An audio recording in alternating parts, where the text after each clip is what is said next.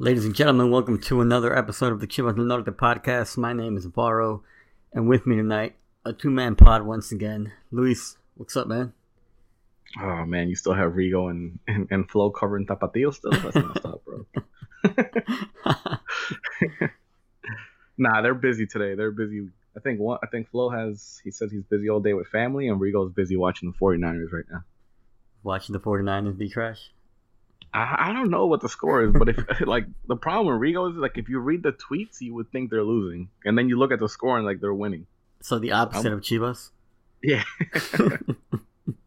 so if I had to guess based off his tweets, the the 49ers are losing right now. But Well, yeah, they're actually up by three points. So yeah, they're up by three points. he has high expectations. Yeah, man. I mean, it's the same. Maybe it's the same for all his teams. High expectations, but they just don't deliver. Hey, I'm the same way with Chivas, man. Like even though we came away, we're gonna talk about it. These seven points, I'm not like the happiest with their performances. Yeah, there's a lot to talk, a lot to talk about. We had three games since the last time we recorded. Damn, Um, three games. On the last pod, we said we expected three to four points. We got seven. I really thought we were gonna pick up two L's at least, but surprised and still mad. Yeah, yo. First of all, let's just talk about the last episode because I know a lot of people, like I know myself, like the episode didn't load for me on the Apple podcast, and I'm Oh, sure for a lot of people the podcast episode didn't load. And I and I think the I think the the theory we came up with is because you named it negative vibes only, and about a year ago in October you had named another episode the exact same name. Yeah, So we we assume like there must have been some sort of mix up with like the upload where it just didn't like for me it never showed for me. Like we were looking for it. Some people it did show, for some people it didn't. But I just found that pretty funny that it's like a year like it's just been a year of negative negative vibes.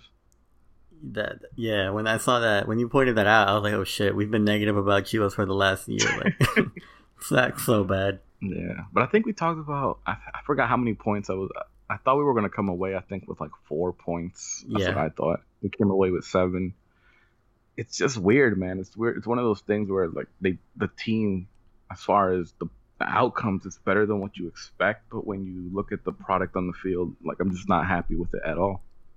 Nah, just to recap the games, we beat we beat Tigres three one, we tied Querétaro one one, and we beat Necaxa two one. Um, the Tigres game, Antuna scored, Macias scored, and then um, Angulo scored. But during that game, the other takeaways were uh, Briseño flopping like a seal on the field, and oh uh, yeah, I forgot about that. and uh, Briseño yelling at Gignac, uh, "Me la pelas." the Yeah, Queret- was, uh, yeah, go, ahead. Go ahead. No, no, go ahead. Finish. Um, the Querétaro game, Macias scored. Toño was uh, catching chickens on the field. And then Macias misses a last minute PK for the second game this season. And the Necaxa game, Gudiño has a mistake in the box. To me, that was a mistake. He deflects the ball to the middle of the box. As a goalie, you're never supposed to do that. The Necaxa player is there to clean it up. Vega scored. No, Antuna scored off a assist by Vega Yeah.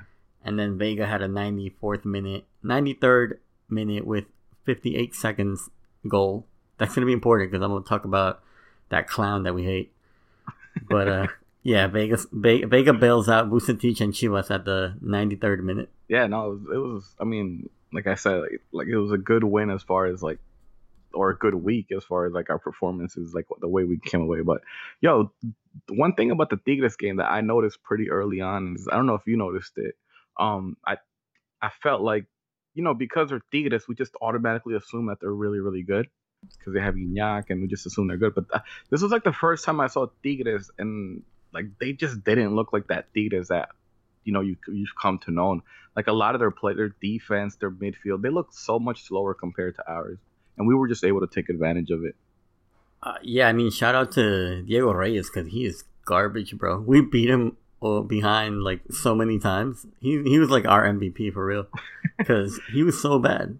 Yeah, he was really bad. And Guido Pizarro, who's I mean, we've known him. He's been a, a vital part of their team. He went on to Europe and came back. He looked like to me, he looked like Jesus Molina on their side, like really slow defending. He couldn't catch up to anybody as soon as they ran right by him. Um, so that's why, like, I remember in that game, the one thing I wanted was for Vucetich to be more aggressive with the speed and, and stuff like that. And he did. He brought on he brought on Angulo in the second half, and Angulo was able to kill the game with, with his speed.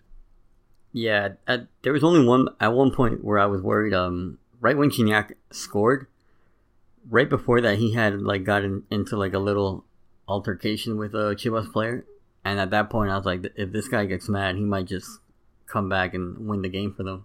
But uh, thankfully, he didn't. But yeah, Tigres didn't look like the Tigres we're used to seeing. And I even watched their. I was so bored last night that I watched the uh, Tigres and Santos game, and Tigres barely beat Santos. Um, Acevedo, remember against Chivas, he had a great performance, like goalie.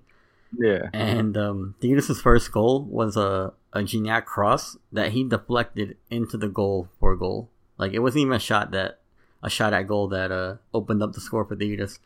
And then they didn't break. They didn't get the second one till like late in the game. So you're saying these goalies aren't having the same type of performances versus other teams? Hey, I mean the stat. There are stacks out there that prove it. hey, uh, I will say the one thing from the Tigres game that I, I really liked is something that I've talked about before is like the runs that Antuna seems to be making. Like it's more like direct down the middle. And the first goal comes off a long assist from Hiram Mier. That was the first goal, right? Yep. Yeah, and he and he just makes that run like he starts off on the wing. He starts running down the middle. And it's, and it's almost like the center backs aren't even looking that way. They're like so focused on Macias in front of them that they don't even realize that someone's sneaking in behind them. Yeah, you you you've been talking about the runs that he's making down the middle for like the last two pods, and yeah, we show we, we saw it in the Tigres game. And then shouts out to what's his name too when, the, when he came on, and I think that's what helped him get the start yesterday for the Saturday game was um Villalpando with the pass he gave to uh An- Angulo in the second half for the third goal. Yeah, uh, it's something that the team when, when you have when you have those type of fast players, you need the midfielders who are going to put those passes behind the defense. So Villalpando did a good job with that, and it's something that he's known for too. Yeah, that was a great ball from Villalpando, and um, even in the first half, was it that game where Beltran actually had a really good pass to Antuna? He caught him like in stride. He dropped it right in front of him. I don't remember to be honest. But I, remember, yeah, but I remember I was surprised because we've we've been saying that Beltran's really not known to make those passes, and when Villalpando eventually got the start over him, I kind of understood um Vucetich's mindset in that in making that sub. But yeah, Beltran can get can learn how to make those passes he's he'll be like a complete player. Yeah, and that's like to me that's how I'm going to judge a lot of what Vucetich does is we know we have these good young a lot of good young players and it's can you develop that part of the game that they're missing. Uh, Beltran is really good with with the short passes and with the quick movement with the ball and he's really good like as moving the ball quickly but can you help him develop those long passes and that that's something that I think as a Chivas, where we just can't buy players from South America, we need coaches who can develop our own players. It's something that I want to see from Vucetich. Yeah, absolutely. And then, you know, we go into the next, um, was like player controversy, I guess. We had a competition with uh, Toño and uh, Gudiño again. Because, you know, against Querétaro, Toño, I don't know what happened. You know, he caught he caught the corner and then somehow fumbles it on his way down to the ground and it just ends in a goal. Yeah, like uh, and it's funny because I'm watching the football game right now. In football, they say it's like you take your your eyes off the ball, like you Yeah, start thinking yeah. of what you're gonna do next. That you take your eyes off the ball and you forget about it. And that seems to me, I don't know when he when he had got his hands on it, he must have thought maybe I'm gonna run out and play quickly. I don't know what he was thinking, but that was that was a bad error. And I've been one of the people on here defending not so not, not so much defending Toño because he's had a decent season, but I don't really trust Gudiño either. I don't think he's the answer either. So to me, it was never really like a, a big thing. Let's let's bench. But at that point, when he made that mistake and it cost us, well, him and Macias cost us the game. It made I understood why he was going to get benched. Yeah, now he's cost us uh, five points now. You know, the Toluca mistake cost cost us a loss, and then the Querétaro game, we were in the lead and we end up tying the game. Him and Macias, huh? they just they just work together on these. on fucking us over. Yeah, Macias misses the PK again. You know, second time in a row. Well, not in a row. well, it was he- against Toluca also. Macias. end, yeah, it was at the end of the game against Toluca. Um, but at that point, I feel like we were down 2-0, no, when he missed. That wasn't the PK though. It wasn't? No, Who did he miss the penalty against him? I thought it was it was Santos. He misses the PK Oh, okay. against Santos. At that point, it didn't matter though, because you're right. We were down two 0 I think, or three 0 even. But I'm pretty sure it was against Santos that he missed the PK, and then he does it again with uh, Querétaro. He gets Nah, I, a PK I- block. I definitely jinxed us this time. I definitely called it. Oh, we is that the game where we all added uh Amy on Twitter? Yeah, Yeah, Amy, right. Amy tweeted out the return of JJ Mas- Macias. I forgot what she said, like inevitable or something like that. Yeah, And I remember, and we when Macias scores the first goal, we all added her talking mad crap. And then they called the pen. And then when they were reviewing the VAR, I tweeted out, "All we need now is for Macias to, is Macias to, is for VAR to call the penalty, Macias to take it and miss it, and then Amy jumps in our mentions again, and that's exactly what happened. I don't know what it is, man. Uh, there's got to be it's that pressure, man, of playing at Chivas. Yeah, I don't, I don't know. It was, I mean, the goalie blocked it. It's not like he completely missed the target, but yeah, Nah, but you gotta a well placed a well placed ball. A goalie shouldn't stop it.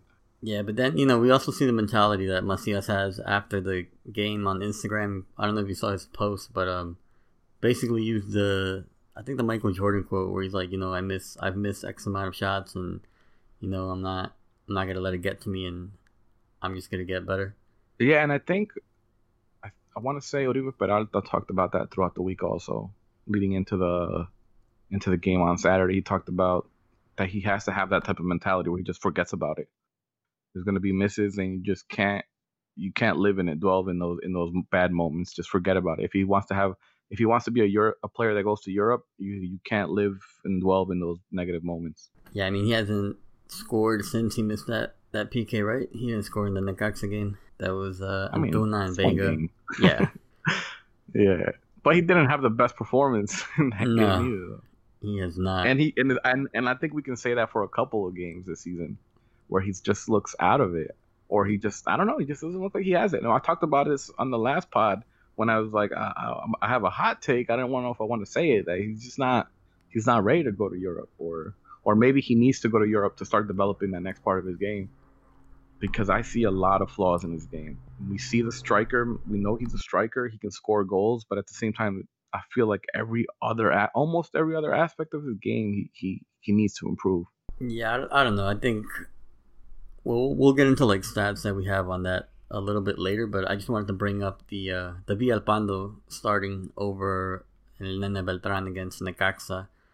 Like I was saying, I said a little earlier, but when I saw that, I I figured it was because you know he wants a player that can get can drop passes in front of defenders and wingers.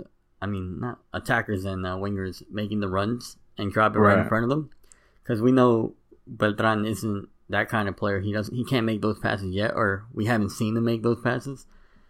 So I understood that, and I know a lot of people on the timeline were um Well, I took it more. Of, it was a short turnaround. That's what I the way I took the, the subs because he took out Antuna also, and I don't know why you would take Antuna. out. well. He, I he- think he's clearly shown he's probably the best player we've had offensively. I feel like he's rotating Antuna and Yeah. So that Well, that wasn't a surprise to me. Well, they, there there are also two of the kids that had COVID. Also, Yeah. we talked about, and Beltran has talked about that not fully recovering from it and still Yeah. having some sort of effects from it. So, I'm sure that uh, that went into it. In a, in a perfect world, like if if because we can go in a little bit more into like some of the substitutions. Like, if you ask me, I would love to see Beltran and Villalpando play together. Um, I think they could. I think that's the way you have Beltran play, and then you put Villalpando, who can put put those long passes behind the defense. I think that's a, that's like a perfect combination you want to have in the midfield. Yeah, I think I'd, I'd like to see that too. And then you know the other player that made a a, a start was uh, Gudiño. Gudiño was in for Toño Rodriguez after his mistake, and um, he didn't really instill confidence in Chivas fans. Nah, he's asked to. Come on, we talked about this. He has low lights, and he just he, he just wants to keep adding to them. he's not he's not it. Like I don't understand why people like. All right, you want to say bench Toño, fine, but then they're like so adamant about starting Gudiño, and I don't understand why. Like he had that one penalty against America, he saved and got and basically got a national team call off of it. but it's not like he's he's made this- good saves, but it's not consistent enough for the people that are like demanding him to start. You know, it doesn't make sense. right. And Yeah, he was fresh. He was fresh off a mistake with the U twenty team too. Like it was a, it looked like the mistake Toño made against Toluca.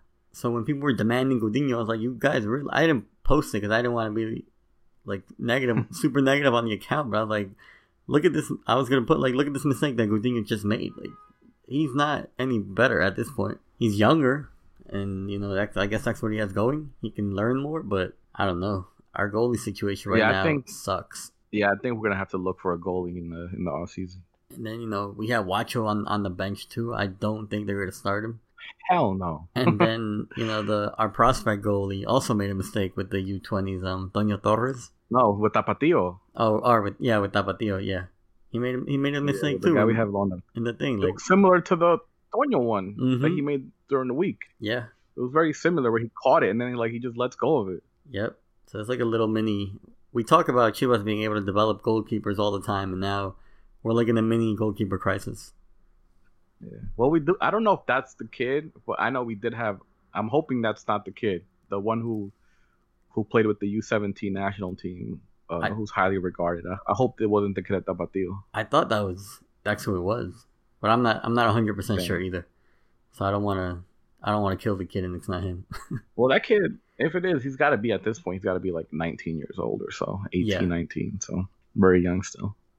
And goalies, I mean, goalies are goalies for is a position where they take time to develop and, and really master their craft, and then they they can go on and play into their mid 30s easily. Yeah, look at Talavera. Talavera's having like a great, a great Yeah. season right now. And I was looking at um at names floating around that Chivas could consider in the off season, and the three names that are coming up a lot are um Hugo Gonzalez. The he used to be the America keeper. I think he's at Monterrey now. Yeah, he's been at Monterrey for a while. Yeah, him. And then there was also Cota, who I forgot. I think we can afford him now because his price went down. And the third one was Really? uh yeah, I think the third name that I saw rumored around was uh, Gil Alcalá from Querétaro. So those are the three goalies that are rumored that Chivas could be looking at in the offseason, but I don't know. I, I wish we could just develop. I wish we had just somebody ready to go. this sucks. I mean, I talk about it all the time. We should. That's something that Chivas should focus on constantly developing players at every position. Like we can't be buying players, especially now. Like we spent a lot of money in the in what off season was it? The previous off season. We spent a lot of money buying a lot of these players. Antuna cost a lot. Uh, Chicote and Angulo cost a lot. Alexis Vega cost a lot. So we got to start developing our own players. We can't we can't just rely on this. Yeah, I wonder. I wonder how involved Vucetich is in um monitoring the progress of like the youth academies and stuff. I know. Remember when Almeyda was here, he made it like a big point to kind of work with them too, keep an eye on everything. But with Vucetich, who knows? Hey man, I'm not the biggest fan of the way like Chivas plays. I hate how defensive we play. Yeah, So at the very least, I hope he's he's hands on with the with the Fuerzas Básicas. Uh, I was gonna ask you, what do you think about about the performances that Jesus Molina has had recently? Like, I hate it, man. I hate him. I wish he didn't. I wish he didn't start anymore. I would wanna like. I just don't see the point in him starting as a defensive midfielder. He's not good. I tweeted this out. Like, I don't understand. Like, I could I could understand if he was like an elite defensive midfielder where he's making an impact with his defense and recovery of the ball, but he's he's not. He's not that. He's average at best. And I'm like, why not just go with two pure center midfielders like um Villalpando and Beltran, and where they're gonna dominate possession, they're gonna hold the ball. At the very least, you can show them how to where to position themselves defensively. I'm sure Beltran can do it more than Villalpando. So I just don't see the point of Molina starting anymore. He's not. He's not. He's not good anymore. And he fucks up with the ball a lot.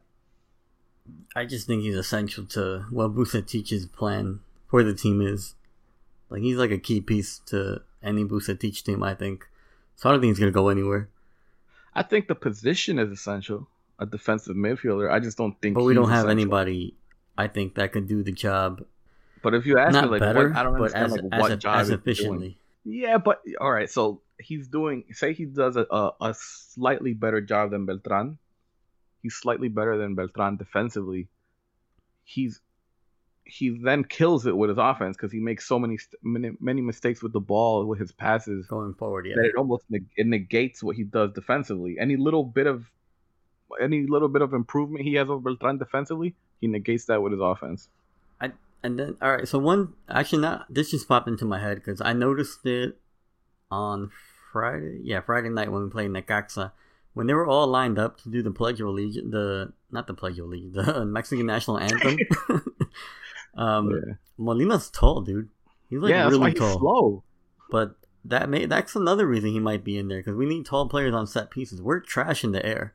I tell, like I like I talked about what's his name, Guido Pizarro. Like defensively, he was just it was really easily really easy to get by him, and as a defensive midfielder, like that's a that's an issue. But his ability to play with the ball, to play out the back with Yeah, his possession and his passes, then you understand why he plays. He's like a vital. He's like a playmaker, a deep playmaker. So you understand why he starts. But if if they if he wasn't that offensively and they just have him there for his defensive qualities, he he wouldn't start. He'd be terrible. but that's but yeah, but that's when Beltran picks up the slack for Molina. Like Mo- Beltran can play the ball out. I I just think he's an essential part to to Vucetich team, and I think he provides stability. Like he's not gonna cost. I don't think he's gonna cost you a game. Probably won't win you a game either, but I I, feel like I think that's what the Villalpando, issue is. a Villalpando can cost you a game on defense, but he can also win you a game. It's like a catch twenty two. Right. See, and that's where I think like it's what what what would you want from your team? It's like uh, Beltran, like you said, Villalpando can they might cost you a game defensively, but they they might they're more likely to win you a game than than Molina will. And it's like to me, it's especially like I'll give you for an example. What game was it when we had the red card early and early on? Was it the Necaxa game? Yeah, we played basically like sixty minutes with a man a man up. Yeah, and to me, that's like what I noticed from the remainder of the first half after the red card was Necaxa was not really a threat anymore. They, they, the red card was to one of their midfielders, and they didn't even look to replace that position. They had one striker, and there was really no threat. And I'm like, if you can't trust your four center backs to, to defend that game, and then go more offensively in the midfield, or like what other? That's like that was like the, that would have been the perfect opportunity to at least show that you're really you're you're willing to have like the right the right substitutions off the bench, and it's like take out Molina, bring in Beltran, and now you have Beltran and Villalpando. Like like I said, Necaxa wasn't doing anything offensively. They weren't they weren't a threat. That would have been the perfect game to show that he's willing to at least do something different. And I think he, honestly, I think even the announcer said it at one point. Yeah, I know. he, he brought up that that combination. Uh, I know Manuel Sol was really pissed about it. That he did that. It made no sense. He said like you got to go go for the game because Querétaro. I think they also got a red card in that game, right? Uh, Somebody in the Tigres got a Querétaro match. Tigres got a red card. Oh, okay. So I'm thinking, was- but there was a Telemundo. The game was on Telemundo. That was the Querétaro game. And I know Manuel Sol was talking about the substitutions that they didn't make sense because he was going defensive and not going for the game. Yeah, well, I mean, this game he takes out Chicote for Ponce, and that to me that made sense because Chicote had gotten, I mean, he got the nasty foul in the first half Yeah. Where dude could have broke his freaking leg, and he was he, he never even coming after after halftime, he still seemed to like kind of hobble a little bit. So when he took out Chicote, that made sense, but then he took takes out um, Chapo and puts in Gallito Vasquez. I was like, wait, I was like, what? That was like the first move that was confusing to me, and it's funny because I tweeted as a joke.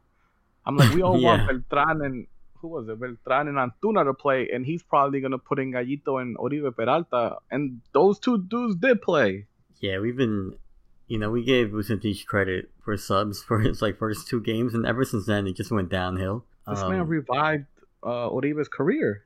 ba- basically, he put him on the. All right, so I got I have the subs here for the Querétaro match. Um, Chapo comes off at the half for Madueña, who, bro, I had no idea Madueña was playing until he got subbed off.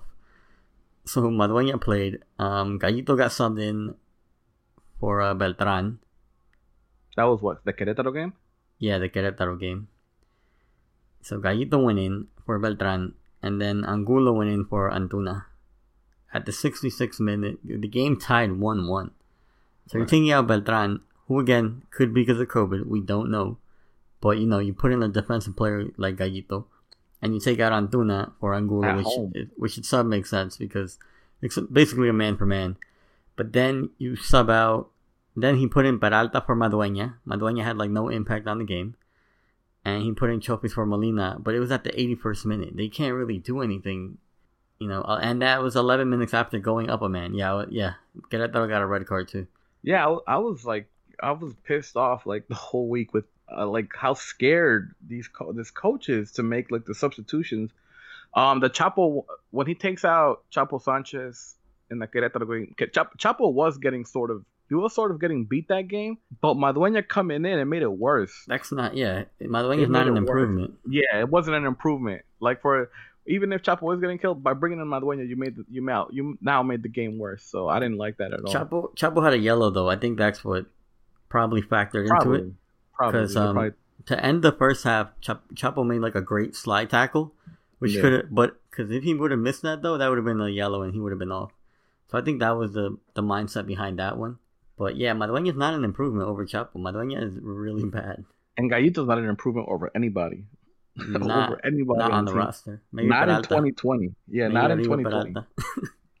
That's true, but they're both pretty bad. yeah, they're both like Gallito's. He's washed, like really washed. He's that's he should just retire now. Him, Oribe should retire. Yeah. So um, look, so, so Chivas against Querétaro went up a man at the 70th minute and he didn't make substitutions until the 81st. You put Chofis in at the 81st, and you put in Peralta at the 81st. You could have gave them 20 minutes as opposed to just nine minutes. Yeah.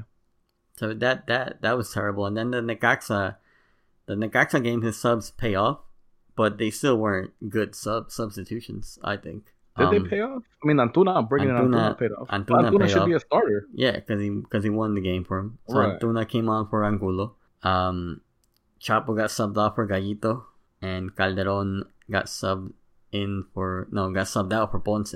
Yeah. But at that Which point, that was... we were up by a man already. Yeah, like he should have made moves to start the second half, like offensive moves. Yeah, there's no point in bringing in Gallito for Chapo. Like, just leave him out there. Yeah, and I don't understand. Like, you have five substitutions you can use. That's like the perfect time to go offensive, and then you still have enough subs to like, all right, let's now let's go defensive and hold on to the lead. You know? Yeah, I think the the Chapo substitution that he does that should have been Beltran coming in at the 65th yeah, minute because you're up a man like, and Necaxa wasn't really threatening, and when you do make those subs, they come and score on you. Yeah, bro, it was so, immediate. Yeah, it was instant. Like, like I, I tweeted out, like I would have, I would have gone with the midfield of Beltran and Villalpando to start the second half. Yep. Like next, like I said, Necaxa there wasn't a threat, so you just rely on the back four to contain the to contain Necaxa's attack, and let, just let Beltran play a little bit deeper. But it's just a better offensive option than Molina was. I would have Antuna. He did he did bring in Antuna. That was the right move. I at this point, like I don't understand. I don't know. I, Angulo, I don't know what's up with him, man. I was gonna say I don't know who's worse, him or Brizuela, but I think Angulo's doing worse than Brizuela right now. Brizuela at least tries. Yeah, we have a we have a fan question from Brizuela, so I'll, I'll save it for then. But so let me we'll talk about the uh, Ponce in for Calderon. There's, he did get hit, and he you know you, you said he was um he looked a little shaky, so that makes sense too. Ponce coming in for Calderon, um, and then the move Peralta in for Molina at the 69th minute. Putting in Peralta basically evens out the game at basically a 10 versus 10. Un tronco por otro tronco. Offensively, basically. Offensively, you're not, it's not an improvement, and if anything, you lose out defensively. yeah, yeah, that's that's a wrong sub, right? yeah, it doesn't that, make sense. That's a game that that's a sub that loses you the game offensively and defensively. like, there's no positive to that sub. Molina at least won't lose, you know, cost you a game defensively, but offensively he doesn't contribute. But Peralta in, I don't, I don't know why he insists on putting in Peralta. It's almost yeah. like he's forcing it. Like I don't get it either. And to by putting in Peralta, you're now playing with ten men also. So from Basi- that yeah, point that's on, what I'm saying. 10 versus 10, yeah. Basically, ten v 10 v ten, and then the 81st minute he brings in Beltran for Villalpando, which is okay, I guess. It was an injury though that caused that made him bring it in, bring him on. Oh, was it? I don't even remember. Yeah, Villalpando go. He had like some sort of hamstring injury. He oh, asked okay. for it. Yeah, all right. Yeah, I I mean, I was so mad. So he wasn't even gonna bring Beltran. No.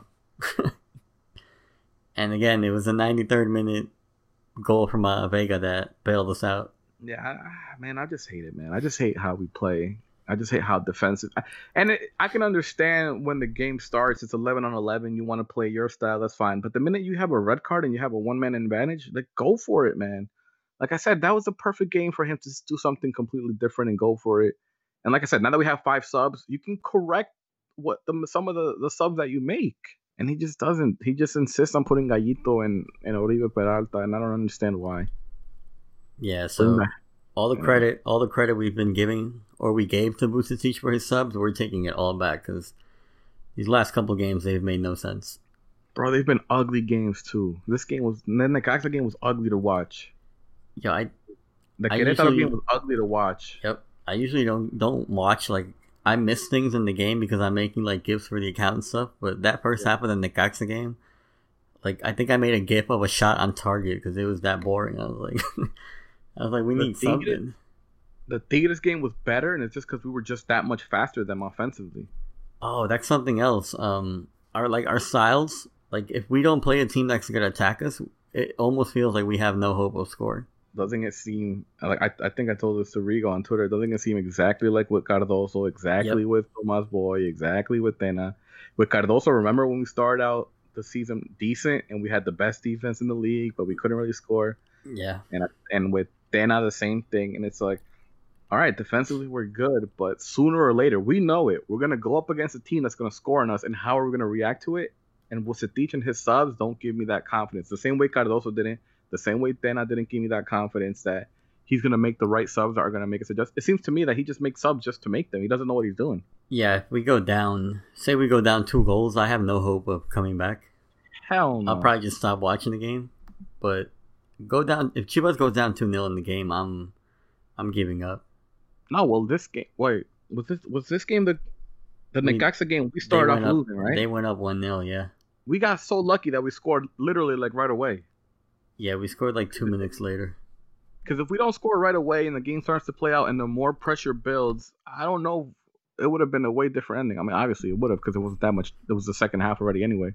But it, like, shout out, that was a big game. It was shouts out to Vega for that game, man. He clear, he went out and won that game for us.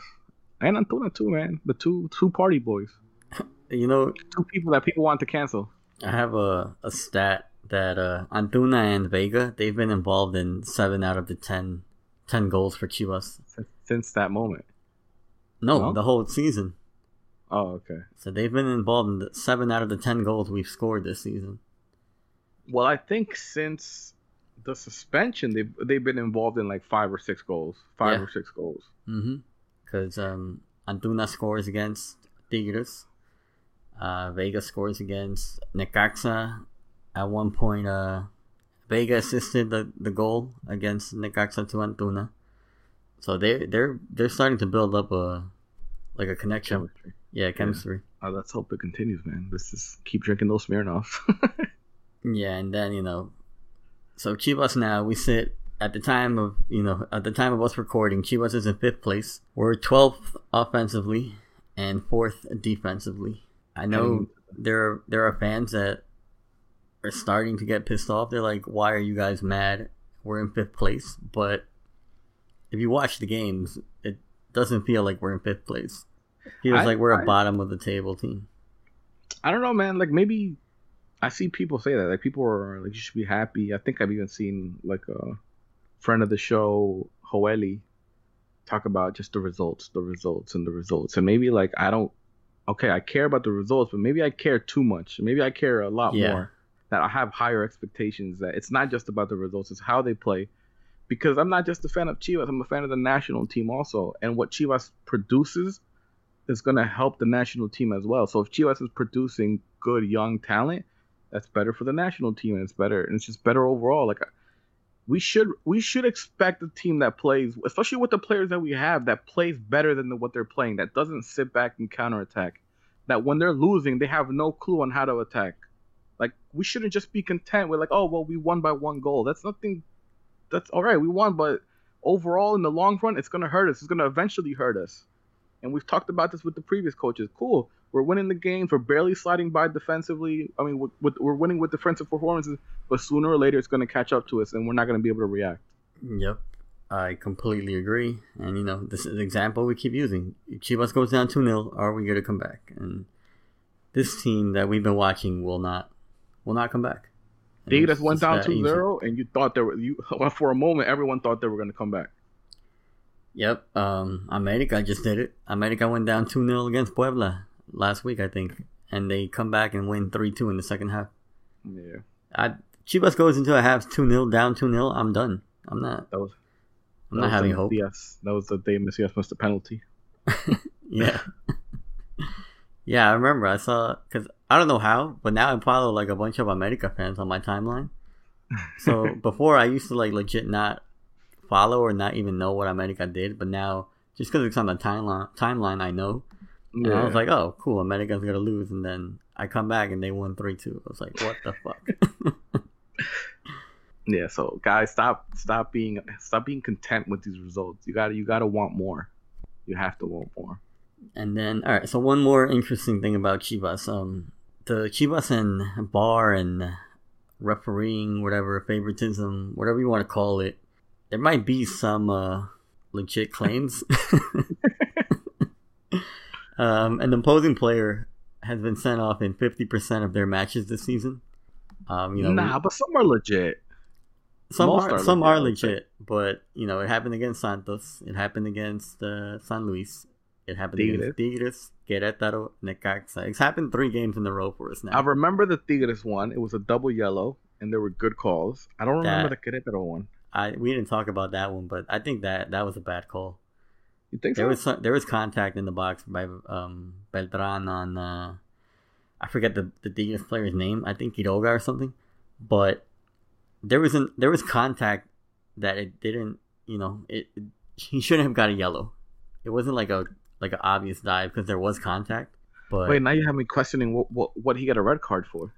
Well, A he dive? got No. he got he got booked earlier, and then he got the second yellow for the the referee said he took a dive in the box, but if you like look at the replays, there was oh actually no, contact. that was it. That to me, that was a good call. no, I there was actual contact, dude. Nah, I thought when Beltran go, I thought Beltran, I thought he just misses him when when the dude and then the dude starts to dive in his in his like uh positioning like once he starts to dive is when it's the contact starts to happen. But I do feel that Beltran slightly like misses him, and it leads to the and then he, the dude just starts to dive. I was I wasn't upset with that one. Yeah, I The- the one I honestly, was- I don't, I don't think that was yellow, dude. the one that I do think um, was a clear, obvious help for Chivas was the penalty that Macias missed. Against Querétaro. Yeah, I didn't see that too much of a penalty. Yeah, even um, th- that there was an interesting tweet from uh, Chapi Herrera that night because you know she's on the field and she was I think she was at that on that side of the field. Yeah. And um, I'm gonna read the tweet. It's in Spanish, so I hope I don't get I don't butcher it. So Osvaldo's waiting. He hits screen record right now.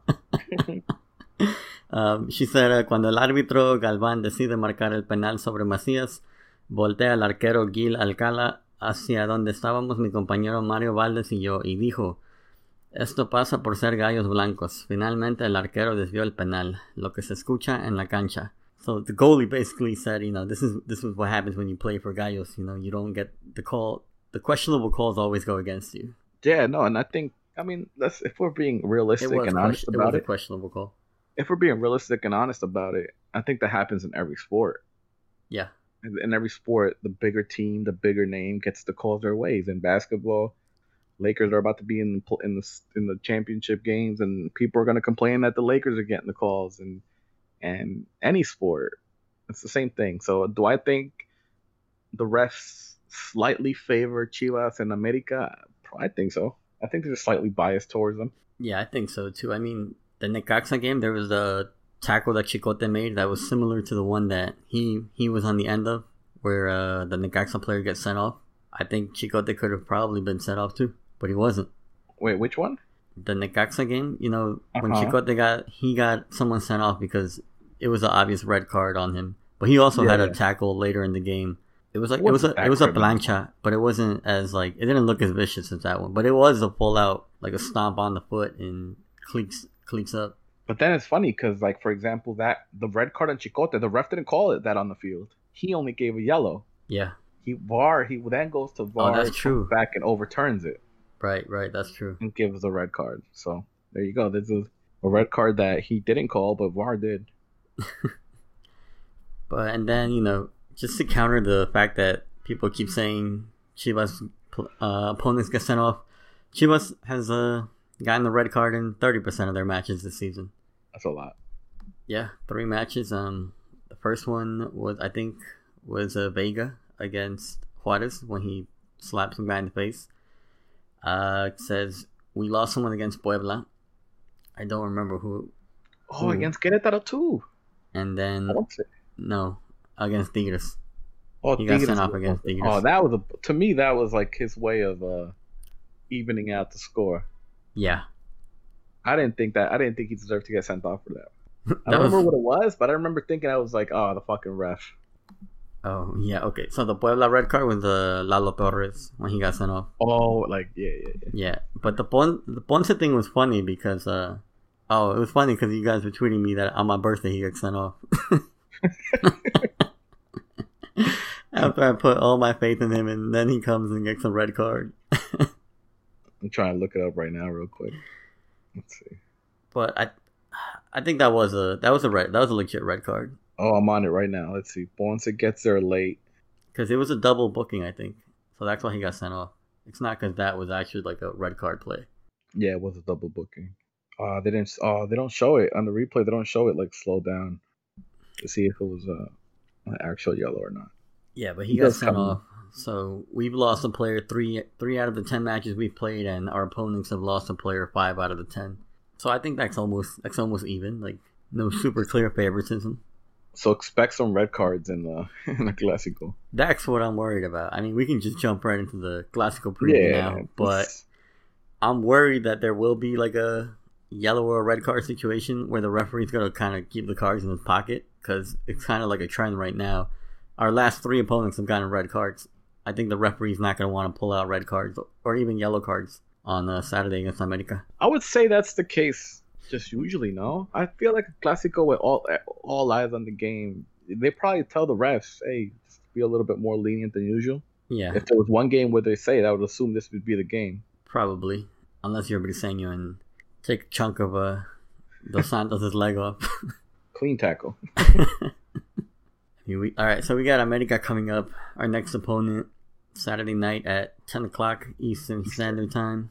Um, I watched America's game last night against Toluca. Uh, Viñas went off with an injury, and I forget who their second player is. Hold on, I actually wrote it down in the notes of my iPhone because yeah, Roger. So Roger Martinez also comes off hurt, so they they might not have uh, Martinez or Viñas, their striker.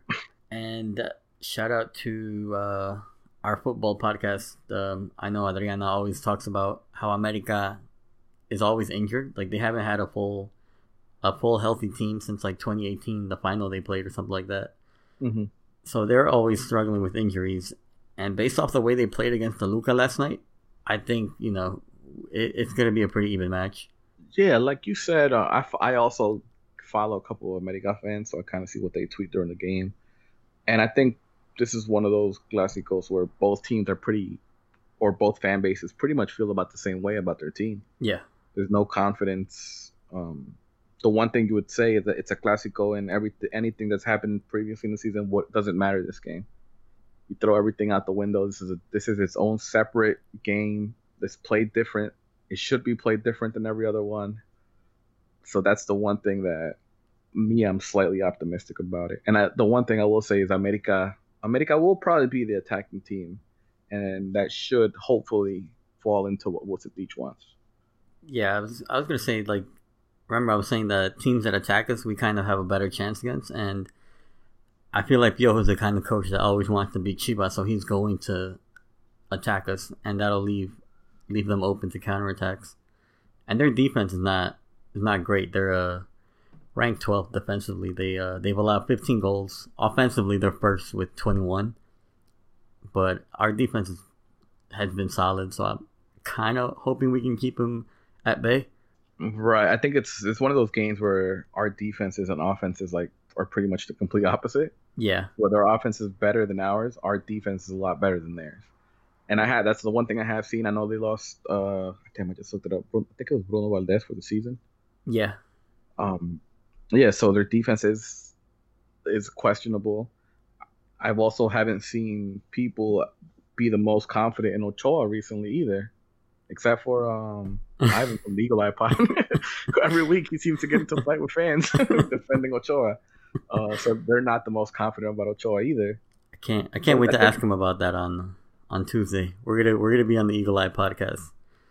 So yeah, so I, I like I like I like this game for Chivas. Um, I think it, like you said, I think it'll play into the hands of what Ch- of what Vucetich wants to do. Piojo will look to it. He wants to beat Chivas really bad. Uh, I just hope. I, I just hope. All right, if he plays Villalpando or Beltran, I wouldn't be that upset. Beltran's played really decent. He's played well decent. He's well recently. The one that has to play for me is Antuna. You can't have him on the bench. Yeah. You need his speed on the field. I mean, Angulo's fast, or we think he's fast. It's a night and day between him and Antuna. His speed, like I've always yep. talked about, his speed is different. It's a glaring difference when he's on the field. I think Angulo has to be like a super sub. I don't think he should be starting. Yeah, what about Beltran and Villalpando? Who would you give the start to? Um, I wouldn't be mad at either one, but I think Vucetich is gonna go with Villalpando because he's gonna want to capitalize on on that speed, especially with um the struggles that America's defense is going through. I think yeah. Antuna, Macias, and Brizuela can make runs, and if Villalpando can put the ball in front of them in stride, it's perfect counterattack opportunities. Yeah, I think that's especially between Adamir with the passes he can give and and and Villalpando. I think that's that honestly that that'll that's probably the key to the game is is our counterattack abilities. Can we can we put those passes behind the defense? Because I have no I don't care who they have. I have no doubt that Antuna can beat whoever they have to get in behind them. Yeah. Um, let's do ideal lineup and uh, at goalie. Who, who, are you picking? You going Toño or Gudiño? I would I would close my eyes and flip a coin. I don't really care. if, if people want Gudiño, fine, let's go with Gudiño. But I'm not. Like I said, I'm not confident in either one. Yeah, I don't. I don't know who I pick. I would go with honestly Gudiño because this is the game that put him on the map. Oh, that's true. And so that there might be something there that he might maybe he'll play up to it again. All right, yeah. So all right, Gudiño then. At defense, I don't think anything's gonna change. Or actually, Chicote Calderon or Ponce. I I hope it's Chicote Calderon. I think you even tweeted some gifts out of him having like some decent. Yeah, he was like, actually good defending. Defense. Yep. Yeah, I will say, and I and I was I love him as a player, and we talked about him being captain. i I'm starting to notice like Chapito starting to lose a step. Not maybe not this season, but I think heading into the offseason, we got to start looking at that position, especially since we know Madueña is not that is not the replacement. Yeah, we're gonna have to start looking soon. Midfield. Um, let's see. Well, defense. Yeah, the rest of the defense is not gonna change. Um, Sepulveda, Mier, and Chapito. Midfield. I'm gonna say Villalpando, Molina. Um, ooh, I'm gonna go with. I think he goes back to Beltran, Beltran and Molina. I would, in my if you ask me what I would want, I would want Beltran and Villalpando together. But I think he goes Beltran and Molina. All right. And then up top on the wings and striker, I think on the left we're going to have Antuna, striker Macias, uh, behind them Vega, and then Brizuela on the right. Yeah, I agree. I think that's that's the I think that's what he'll go with. And again, they'll shown shown anything to like take that spot. Yeah, and um, Vega and Brizuela will probably be switching wings all the time. Antuna, they're all they're all just gonna be switching the whole game. They, oh yeah, yeah, I agree. I also like I still say like I wish I would I would love for us to play like in a four three three setup.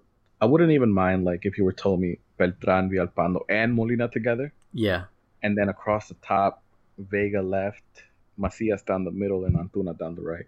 I wouldn't even be mad at that. Where and then but and then Villalpando fits into like that number ten role where he's the one putting the passes to Vega and, and Antuna out wide. But I think we're gonna go with what you said though. And then, do you think Chofis makes the bench for this game?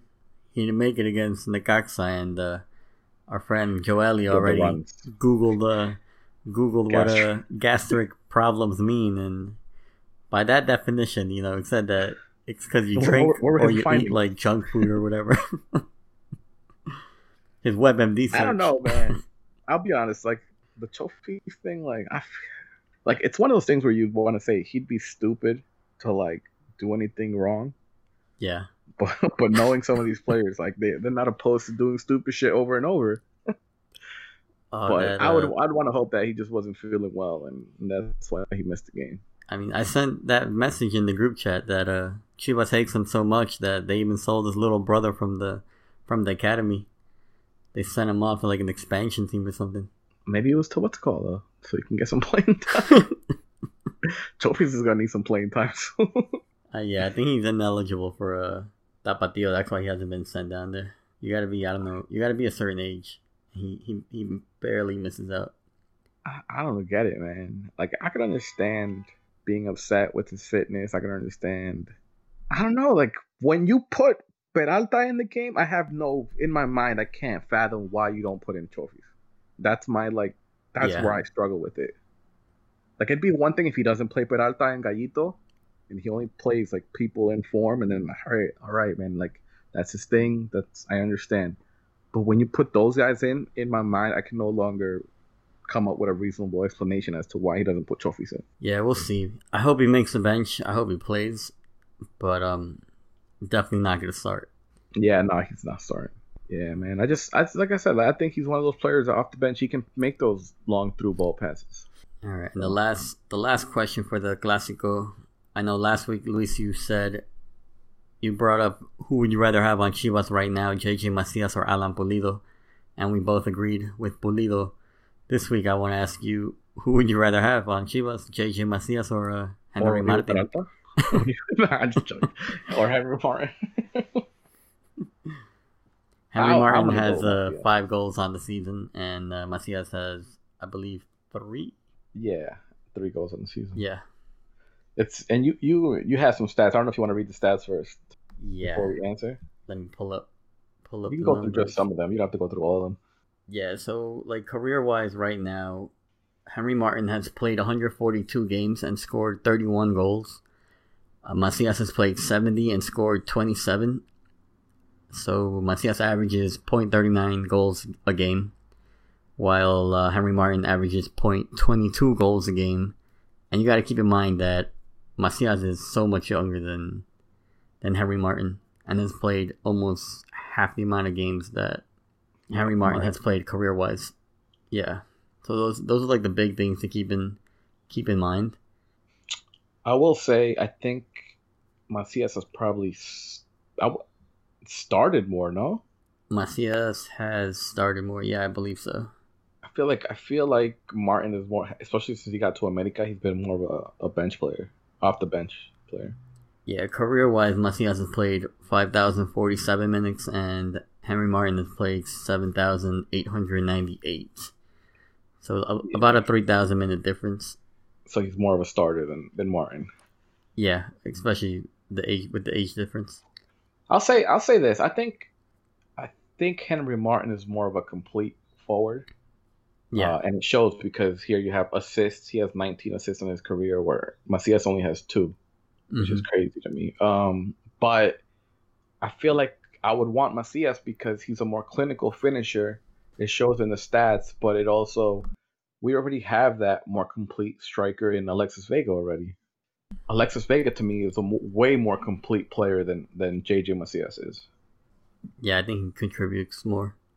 Yeah, he's he's the one who has a couple like four like four assists on the season for us.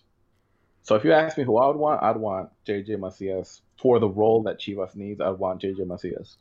Yeah, I think Henry Martin is definitely an underrated Mexican striker. I know a lot of people don't give him credit, but if you look at his numbers, he does a decent job with what he gets. He But, puts um, up good numbers Yeah, I'll, I'll still take JJ for the Macias. minutes he and it's funny because I mean this is something we can bring up to the to the Eagle Eye guys when we go on the podcast is to see what they really think about Henry Martin. See if do they consider him a starter or a key playmaker or whatnot. Well, I think he starts for them now, but I feel like we Sorry? asked them before too, and they just don't. I feel like they don't even know how they feel about him. Yeah, I don't know. I don't know. But yeah, I I've would. seen, I I've seen what's it called? I've seen Ivan criticize Cordova, and Cordova is one of my favorite young players in Liga MX. Yo, Cordova didn't even start against Toluca, so I don't know if he's not a starter. Really? Yeah, he came on. He came in as a sub in the second half against Oh, Toluca. Did they also have three games over, like in quick turnaround? Yeah, I Probably. believe everybody did. Yeah. Right.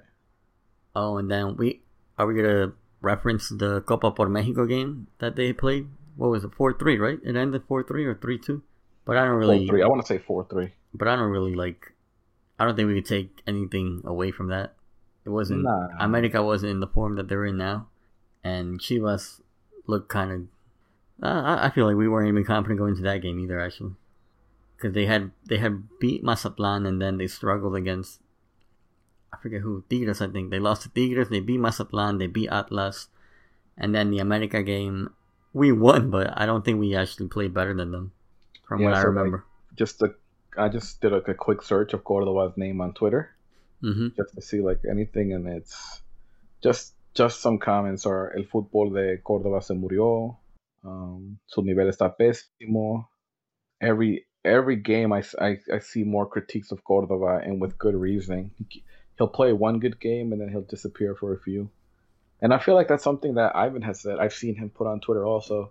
But Hmm. I think he's a talented young kid and and just as someone who's a Mexican, I hope I hope he doesn't lose his spot on the team because I think he has a bright future, not just in Mexico, but I think he has a future in Europe as well. Yeah, from what I've watched and you know with the national team and then the few America highlights or whatever that I do watch, the kid the kid is good.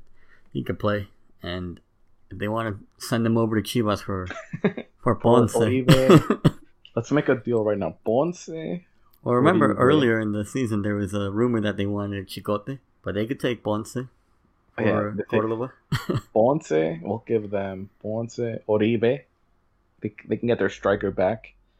Give them who else? Gallito if they need a defensive midfielder. Toño Rodriguez in case in case Ochoa keeps fucking up. Um, damn, I feel like there's a couple more we can give. We can give him like a couple more. Madueña in case you need a right back. Let's get all the bums off the team. Yeah. All right, so score prediction for Chivas America. Score prediction for Chivas America. Um, I'm gonna go and say that Chivas wins the game three to one. I'm gonna go. I'm gonna say that that preseason game, while we can't really take too much away from it, I think the one thing that we've seen is that their defense is not that good. hmm I think Antuna and I just think Antuna and and Vega continue to be difference makers up top, and our defense holds up just enough. I don't I don't worry about, especially if if Viñas is out. I don't worry about like players. I- don't know. I don't know who else they have, but like uh, Henry Martin, while he might score, he's not a player that worries me. Giovanni Dos Santos is not a player that I'm worried about. I hope he starts. He's also a sub. Yeah, I hope he starts. I hope. um, so yeah, like I'm not really worried about their offense. In other years, I've been more worried about. See now, I can't remember which player worried me more, if it was Ibargüen or Ibarra. Ibarra's the one that had the problem with his wife, right? And yeah, he's on Atlas, that. I Atlas. think. He's on that. I can't remember between him and Ibargüen which one was a more dangerous wing player. I want to say Ibarra I don't and he's remember. not there anymore. But I've always worried about their wing players, and just to see, I, I just don't right now. Similar to like the, the. Yeah. Like, it's, it's not a team that scares me anymore, or uh, I'm not worried. I'm worried that it's a classical and the players are going to play their best. And Giovanni, you never know, right? There's you know, there's always that Giovanni has the talent somewhere inside of him. I don't. I don't know if might still there. pull it out. somewhere deep, deep inside of there, that talent exists, and he might want to pull it out, but I hope not. So I, th- I think Chivas wins the game. I do think I, I, this is probably the most confident I've been in a Clásico in a long time. Damn, confident. Wow. Yeah, yeah. I'm gonna go Chivas two one. We're definitely not keeping a clean sheet because our goalie situation stinks right now. Um, they're an offensive juggernaut, so they're pro- they're pro- they'll pro- they'll probably score one on us. But I think, like you said, Vega and Antuna are gonna carry us throughout the season, and and uh, two one Chivas. You said offensive juggernaut, but I think without Viñas, it's it's a big loss for them. Yeah, I don't know where Viñas is on the on the But scoring table. He yeah, but he hurt. got hurt. Oh yeah, But I do- so But I do know he's like their their their striker though. Yeah, so Viñas, their got five, and Henry Martin has five. Yeah, So their strikers actually score, not like not like ours. must be nice. Macias got three. Macias got three. Antuna got two. Um, Angulo has two, Vega has one, and I believe Brizuela has our last goal when we played. Uh, I forget who we played, but it was that nice cut in the box that he juked the defender and put it past the goalie. Who? Brizuela. Mhm. Oh yeah, yeah. That was he has nice. a goal. Oh, we didn't even talk about fucking Antuna's late game winner and that clown. We gotta Ve- get back. Vega, I mean, Vega's Vega. late game winner. Yeah, Let's oh, yeah. back to it. So yeah. I before we get off, we gotta address that. Well, we got we'll we got we'll finish with Instagram questions, but yeah, let's just go back to that real quick. Um, Vega, I said it at the beginning of the pod, scored at the 93rd minute with 58 seconds left because you know the clown Alvaro Morales was doing was yeah he was calling the game, and uh, when Vega scored that goal, like he couldn't come up with any excuse, and immediately just goes, uh, "Oh, Chivas wins because they got 20 extra seconds, 20 extra seconds. Chivas wins because of 20 extra seconds." And then you know he went on ESPN, Deport, the Deportes or whatever shows they have, and that was his excuse. doubled He down? like, no, that was his excuse again. He's like, "The That's what I'm saying. He doubled down on it. what do you mean doubled down? He took it back? No, No, like he, he kept reiterating. oh the yeah, same yeah. thing. He kept reiterating it. Yeah, Even though everyone tweeted him that it wasn't the case, he kept he stayed with it. Yeah, when one of his co-hosts told him it, he showed him the screenshot. He's like, "Well, that's the." He, he said something like, "That's the clock that the fans see." You know, that's not the clock that the referee has on his hand. I was like, "What the like, Oh, what dude? Like you clown, man! bro. Like, shut the F- One, shut, he's, shut a, up." he's a fucking clown. Two, like guys, don't like don't even get into it. Just just just post the clown, the picture of him with a as a clown. Just post that and like that's it. Keep it moving. There's no like, especially he he. You know why he did it is because when Vega receives the ball, he goes like Chivas is gonna lose. They're Yeah. running out. He's like they're gonna lose. They're gonna drop points. They're losing. They're running out of time, and then he scores right away. and then he says it like as if he does as if he wasn't the one screaming goal for 20 seconds Yeah, like my guy you're the one screaming goal this long but yeah, Played he's himself. a fucking clown played himself. he's a fucking clown he's always he played himself in the finals against tigres i remember he interviewed fucking Matías Almeyda and talked about tigres was the favorites and this and that you're not Mhm. gonna beat him blah blah blah and he looked like a fucking clown then he's still a clown now Remember Pizarro and uh, uh, what's his name? Fierro made fun of him at the in the post game celebrations. Ah, oh yeah I remember yeah. They're like, dijeron que íbamos a perder, que nos iban a golear. ¿Dónde está? Yeah, he's a fucking clown. He's one of those typical like they have him. That's what he's there to do. He's there to cause the controversy, to get people. He wants to get people riled up, to then get the eyes and the clicks on their videos and I'm, stuff su- like I'm surprised he's never caught hands. Like, like eventually he's gonna run into a fan that's just gonna see him and want to fight him. You know, you know what's funny is though. I'll be honest. Like I used to watch like a lot of like those football picantes and and all those like a lot of those after shows and Liga MX shows, and a lot of that stuff is what turned me off and makes me no longer Yeah. watch it. And it's not just like on the side of Chivas; it, it'll be the same side on the side for America from like Faitelson Jose Ramon. It's like the only way they can get you to watch is by like clowning the big teams. And and now they just like, it's like a pr- yeah, it's just like drama. It's like a drama show now. Like they they they like fight each other. They like insult each other on TV. Like it's just like a a big production now. It's not. They don't even analyze the game anymore. It's just storyline. It's like wrestling. Yeah, like I said, I haven't watched like in a while. In a while, like I don't even know what the fuck they talk about anymore. Yeah, I just watched the. I watched those specific clips because I wanted to see what his excuse was gonna be. Like why. Like I agree with him. Chivas didn't play well. They did not look good, and you know, smart Chivas fans are not saying, "Oh, we dominated that game and won." They see that we're not. The product on the field is not great, but we walked away with seven out of nine points in the week, and I guess some credit is due. Yeah, you gotta give him some credit. I mean, he was brought. He was was the teacher was brought- brought on to to give the results, right? And that's his job right now. Especially so so quick into the, his tenure is probably more focused on let's get the results and maybe in the longer run have a plan of how the team going to play. Yeah. All right, let's go to Instagram questions. We'll wrap up the pod with this. Our first question is from at Groovy Flores. He says, uh, "Any changes to the lineup you would want to see for the next Clásico for the Clásico next week?" Uh, we talked about it, but Beltran for Villalpando, Luis, you said right. I said, but I wouldn't be mad at either one. To me, the only one that well, besides Chiquete has to start. I need I need Antuna on the field from the from the get go. Yeah, I don't want to see like an no rotation between Angulo and nah, nah. An- rotate Angulo and Brizuela. Well, Antuna needs to be on the field.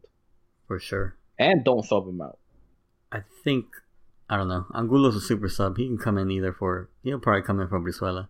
But yeah, Antuna Yeah. needs to be on the field with Vega. The next question about would Oh. you hold on? Would you bench? Honestly, it's not gonna happen because there's been no sign of it. But would you bench? Would you put in Pollo Briseño for Tiba? No. You Um would keep it the way it is. yeah, I think early season critiques from Sepulveda to me were kind of premature and now he's played consistent and you know the, those are those are dying down now. Since And I'm hap- I'm happy for break him. up with a girl.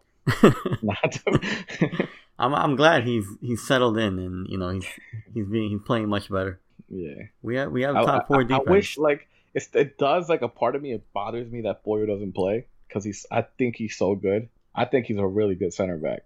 He So it's hard. It's hard to have him. on You know what I mean? Like it's just hard to like Yeah. have him on the bench. he I definitely gives it his all, him. Yeah, yeah, yeah.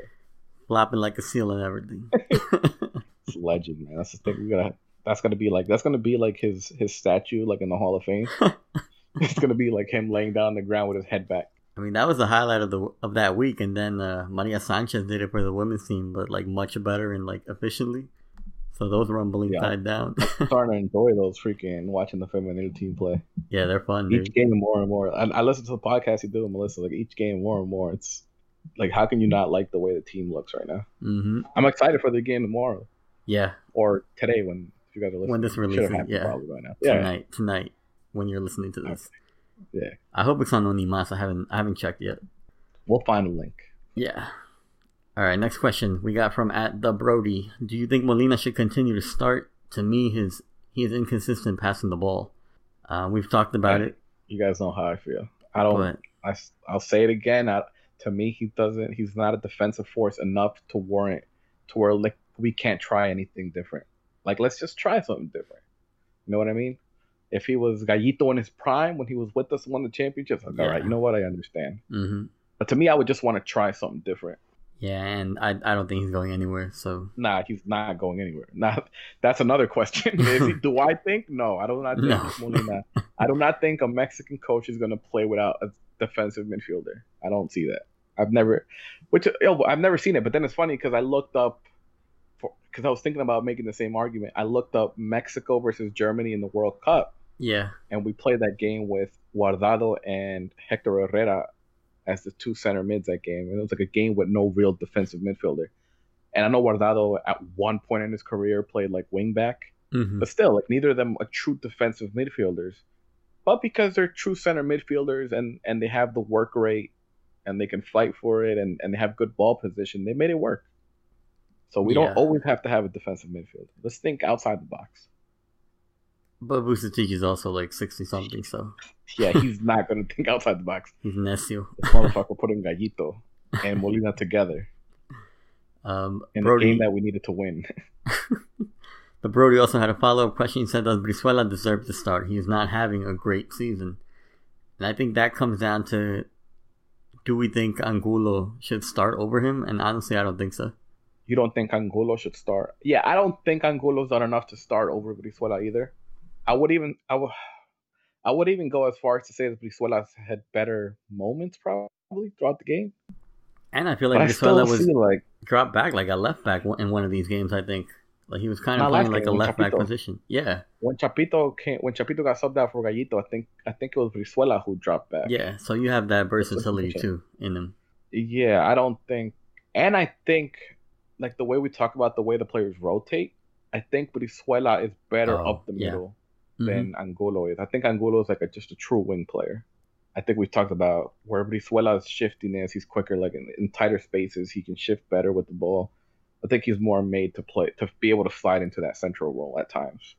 So Yeah. I early on and early on, like I talked about, look, Brizuela just doesn't hasn't cut it for me. I think if you ask me just between those two, I would take Brizuela as a starter over Angulo. And just let Angulo be the super sub to either him or to Antuna late into the second. Do what he did against Tigres. Come in and kill the game with his speed. Yeah, that's what I, that's what I was about to say. Like Angulo's the perfect super sub. Um, he's Angulo has two goals, Brizuela has one. Um, but Angulo's goals have been, you know, uh, a result of his speed. The he had that goal assisted by Antuna. He made that run and he was by himself in the box. And then against Tigres, same thing. Like Villalpando gave him a great ball, and he took advantage of, of it with his speed and scored. So it's Yeah. not like it's not like Angulo's out there creating the plays himself and scoring goals. Other people are creating it for him, but he's capitalizing on it. Right. And even if, like, for example, let's take that Tigres goal. That's a play that I can see Angulo make again over and over. Mhm. I, I don't know if I can envision Brizuela making that same play. Just because in that moment, I feel like he would have been further back helping out on defense, Yep. That he wouldn't have been up there. And his speed wouldn't have gotten him that, that up there that quickly. Yeah, and it was it was late in the game. Yeah. You know, you you want that kind of burst late with like ten minutes left on the in the game to help you out. So yeah, I think Brizuela deserves to be starting over Angulo, and that's the only player I could see benching him. I don't think there's anybody else on the on the bench that could take a spot. Yeah, no, I agree. Like I've always talked about a four-three-three with Vega, but that's just not realistic. With with Chofis not there as a Yeah. number ten, and and I don't think you would put Villalpando, Beltran, and Molina together. I just that's just not realistic either. All right, and then the last question from at five seven three gre underscore c. He says, "What do you guys think Macias' deal is? Why such bad form?" We actually have stats on that too that I wanted to bring up. So, oh yeah, bring in the the touches. That was, that was an interesting stat. Yeah. So we're assuming these are uh, touches or passes received in the box because if you look at the amount of possessions that Macias has per game, they definitely don't match up. But um, so at Leon, Macias would receive an average of 9.8 passes in the box per 90 minutes, and uh, expected goals for those passes at Leon were uh, 0.37. So he had a, a 37% like conversion expected rate. Mm-hmm. And then at Chivas, he receives 5.5 passes per 90 minutes in the box with a 10% conversion rate. So he's he would get the ball twice as much as he does at Chivas, which could be affecting his form because if you're not getting the ball, you're not shooting it, you know, you can't you can't score if you're not getting the ball. And Macias needs the ball. Right. And how many times have we seen this season him take a shot from really far out? Yeah, from that outside almost goes in. He's starting Mhm. to he's starting to become the Salcido of the team. Not as bad. A, not now because he has scored some golazos. Not, not Yeah. as bad. I'm just joking. But he has taken some shots that have been really close from really far away. But I will say, and this this might be like, we should probably invite um, Gotti onto the pod because we already played Leon, right? yeah. Yeah, so we already so that would have been the perfect time to invite. We should probably invite her on at some point. So maybe where she can, because I know she she does like Chivas as well. She likes. I mean, she's a Leon fan, but she does watch Chivas and she likes Chivas. Yeah. Maybe she can go into a little bit more detail about it. But I would also say the style of play that that he's had to play under Mm-hmm. might be a, a, a result of that. I I mean, at times I saw in the Necaxa game, I saw Vega have to drop almost what looked like where a center defensive mid would drop to try and get the ball, and it would I, it would basically leave Macias like isolated up top, and it's and it makes it really hard to like, play out that way. If I had to guess, that's that's a big that's a big part of it is who is the style of play, and then it's also who do you have around you that's finding you inside the box. I, don't know if we have some of the same players that that he had at Leon around him. Yeah, and definitely like styles come come into play because Leon, you know, they shoot. They're like a shooting offense, and Chivas kind of hasn't had a coach like that in in a minute. No, we're a sit back team now. Yeah, so I think that that that definitely influences Macias' product, productivity on the field. Yeah, I hope it it's it's it's interesting. I hope it doesn't affect like his stock going over to Europe. Yeah, I keep I hearing it- that yeah, that's a done deal. Um, Him to Real Sociedad. I think yeah, I, Carlos keeps mentioning he it on the broadcast. L3 pod, and I think he mentioned that that it was a done deal, or I heard him say it somewhere. Yeah, I've, I've heard him say on, on the broadcast that he's leaving in the winter in the winter transfer window, and it's basically a done deal that he's going to Real Sociedad. But to me, the I don't know, the move doesn't make sense. Like, why would you not just take him right now? I don't think Chivas has that much say where they're like, no, we're keeping him this season, especially because these teams Yeah. are like starting the season or in preseason mode. Yeah, it's twofold because on the one hand, I think I heard him say that because the team is playing in a European competition, Oh yeah, they that, need the that they would yeah. want the depth around that time. hmm But you might get there and not qualify to the next round. Yeah, So wouldn't you want the depth to start the season to go play throughout the group stages, and Yeah. there you have the. So I don't. I don't. Like if if I if if I was me and I'm Sociedad, I want him now. Let him let him be with us in the preseason. Let him start to get adjusted and comfortable. Like as far as rather than bring him in in the middle of the season. It's not uncommon though. It does happen. Yeah, but something to keep an eye on. I think I don't know. I think Macias is gonna be okay. But yeah, those the, the two passes. the two PKs are are gonna be more him mentally about his mental strength than than anything else. Yeah, man. Like like I said, I got I, he has his little maybe lapses where he seems out of it, but then he has I don't remember it was against Tigres. I forgot who he scores the golazo where he grabs the ball outside the box, goes by two players and finishes with his left foot. Like we don't have many players that can do that. Yeah, that was uh, Vega that caught him at the top of the box trying Yeah. to go through. Yeah, that was against Tigres. Yeah, that was similar to the Vega goal in the preseason against America. Mm-hmm. I mean, in that case it was a one-two, but in this case, Macias just Macias just takes on the two defenders by himself. Oh wait, no that that goal you're talking about, Luis, that that was against Querétaro. Yeah, I don't remember which game, but it's just a nice little. That just goes to show you, like he can be out of it, and, and the team wasn't doing anything, and out of nowhere. He has this like brilliant play. Yep. So we'll see And what happens. and that's what Macias can bring to the team. Exactly. So we'll see what happens. Chivas America next Saturday night. Um, oh, if you're interested in playing pro clubs, let us know because we're gonna be playing the Eagle Eye guys on Friday night. PlayStation. Yeah, PlayStation. Yeah, that's important. So yeah, just add us if you want. If you want in on the on the CDN the pro clubs team. I think they got tired of losing one v ones.